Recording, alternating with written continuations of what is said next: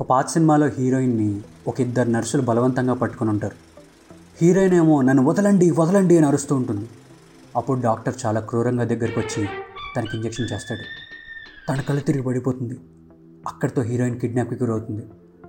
నాతో పాటు ఆ సినిమా చూస్తున్న మా అమ్మ పాపం హీరోయిన్ అనుకుంటే నేను మాత్రం వామ్మో ఇంజెక్షన్ అని ఫిక్స్ అయ్యి చిన్నప్పుడు మనకు విషయం వద్దు అనుకోవడానికి ఎంతకన్నా పెద్ద రీజన్స్ ఏం అక్కర్లేదు అనుకుంటా కదా?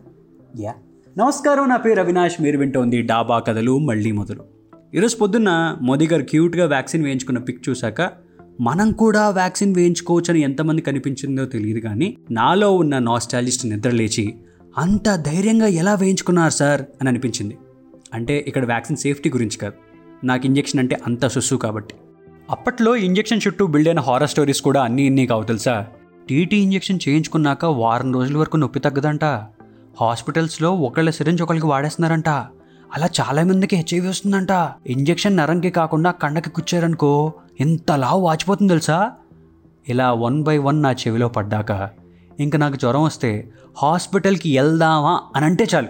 ఎక్కడ ఇంజెక్షన్ చేసేస్తారు నాకేమైపోతుందో అని ఒకటే టెన్షన్. ఒకసారి అలాగే ఇంట్లో ఎక్కడో ఇసుకలో ఆడుతుంటే ఒక తుప్పు పట్టిన మేకు అలా వేల్లోకి దిగిపోయిందనమాట ఇంట్లో చెప్తే ఇంజెక్షన్ చేయించుకోమంటారని సైలెంట్గా ఉన్నా ఫాలోయింగ్ డే ఇంట్లో లడ్డూలు తెచ్చారు.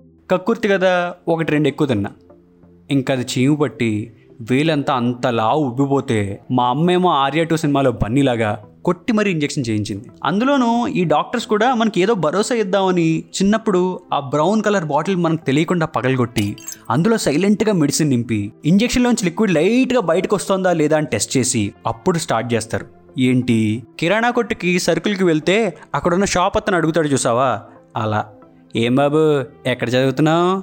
ఏం క్లాసు? ఏ ర్యాంక్? అని మన హిస్టరీ అంతా అడుగుతారు. మనం రిప్లై ఇవ్వబోతున్న మధ్యలో ఫసక్ మన పొడి చేస్తారు మైండ్లో మాత్రం అప్పుడు ఎలా అనిపిస్తుందో తెలుసా?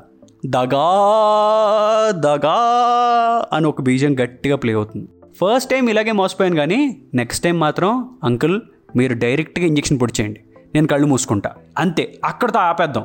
ఇంజెక్షన్ కన్నా ర్యాంకుల గురించి మీరు అడిగితేనే నొప్పి ఇంకా ఎక్కువగా ఉంది తెలుసా? అని చెప్పేసా అసలు ఈ ఇంజెక్షన్ పొడిపించుకోవడానికి వెళ్ళే ముందు మెంటల్లీ రెడీ చేయడానికి పేరెంట్స్ ఎంత ట్రై చేస్తారు? ఇదిగో నీ చెల్లి చూడు భలే చేయించుకుంది.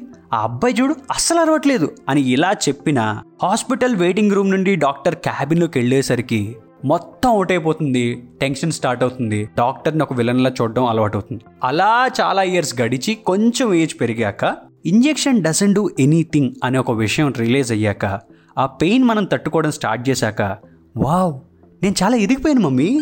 నేను ఇప్పుడు ఏడవట్లేదు తెలుసా? అని చాలా ప్రౌడ్గా చెప్పడంలో ఏదో తెలియని సాటిస్ఫాక్షన్ ఉంటుంది మాస్టర్. కదా? కానీ ఆ స్టేజ్ వచ్చేంత వరకు మనల్ని ఏడిపిస్తారు చూసావు? మామూలుగా ఉండదు. అందులోనూ మా మమ్మీ అయితే ఎక్స్పర్ట్. Injection injection భయపెడతావా? చిచ్చి ఏం నువ్వు?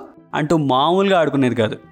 ఇప్పుడు మా మమ్మీకి ఏదైనా జ్వరం వస్తే మాత్రం ట్యాబ్లెట్ తెస్తే చాలు. అది ఖచ్చితంగా నోట్లో పెట్టుకుని వెంటనే కక్కేస్తుంది. ఒక్కటి కింద పడ్డాక డబ్బులు పోసుకున్నాం జాగ్రత్తగా వేసుకో అని మా నాన్న అరిచాక వేసుకుంటుంది.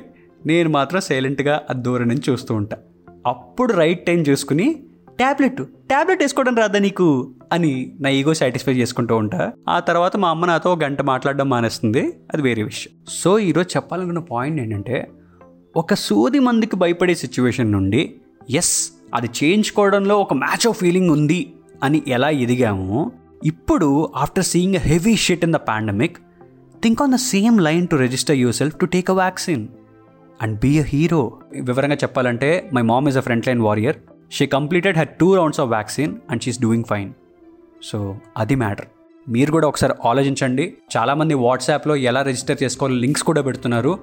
Do think of it and అలాగే ఇంజెక్షన్ గురించి మీరు చిన్నప్పుడు బాగా భయపడిన సిచ్యువేషన్లు ఏంటో కింద కామెంట్ సెక్షన్లో చేసుకోండి. అవి ఎలా డీల్ చేశారో కూడా రాయండి. చాయ్ బిస్కెట్ స్టోరీస్ని సబ్స్క్రైబ్ చేసుకోండి. డాబా కథలు వింటూ ఉండండి. నా ఇన్స్టా హ్యాండిల్ అరే అవి అండ్ అన్నట్టు రేపటి నుంచి డాబా కథలు will come every alternative day ఎందుకంటే మా కొత్త మిడిల్ క్లాస్ అమ్మాయి రేపటి నుంచి మీకు వినబడబోతుంది. సో ఆ మిడిల్ క్లాస్ విషయాలు ఏంటి తను ఎలా చెప్పబోతుంది? వీటన్నిటి గురించి ఎక్సైటెడ్గా వెయిట్ చేయండి. ఫీడ్బ్యాక్ ఏదైనా ఉంటే నాకు పింగ్ చేయండి. కాంప్లిమెంట్ ఏదైనా ఉంటే తనకు చెప్పండి. మర్చిపోదు I'll be waiting for you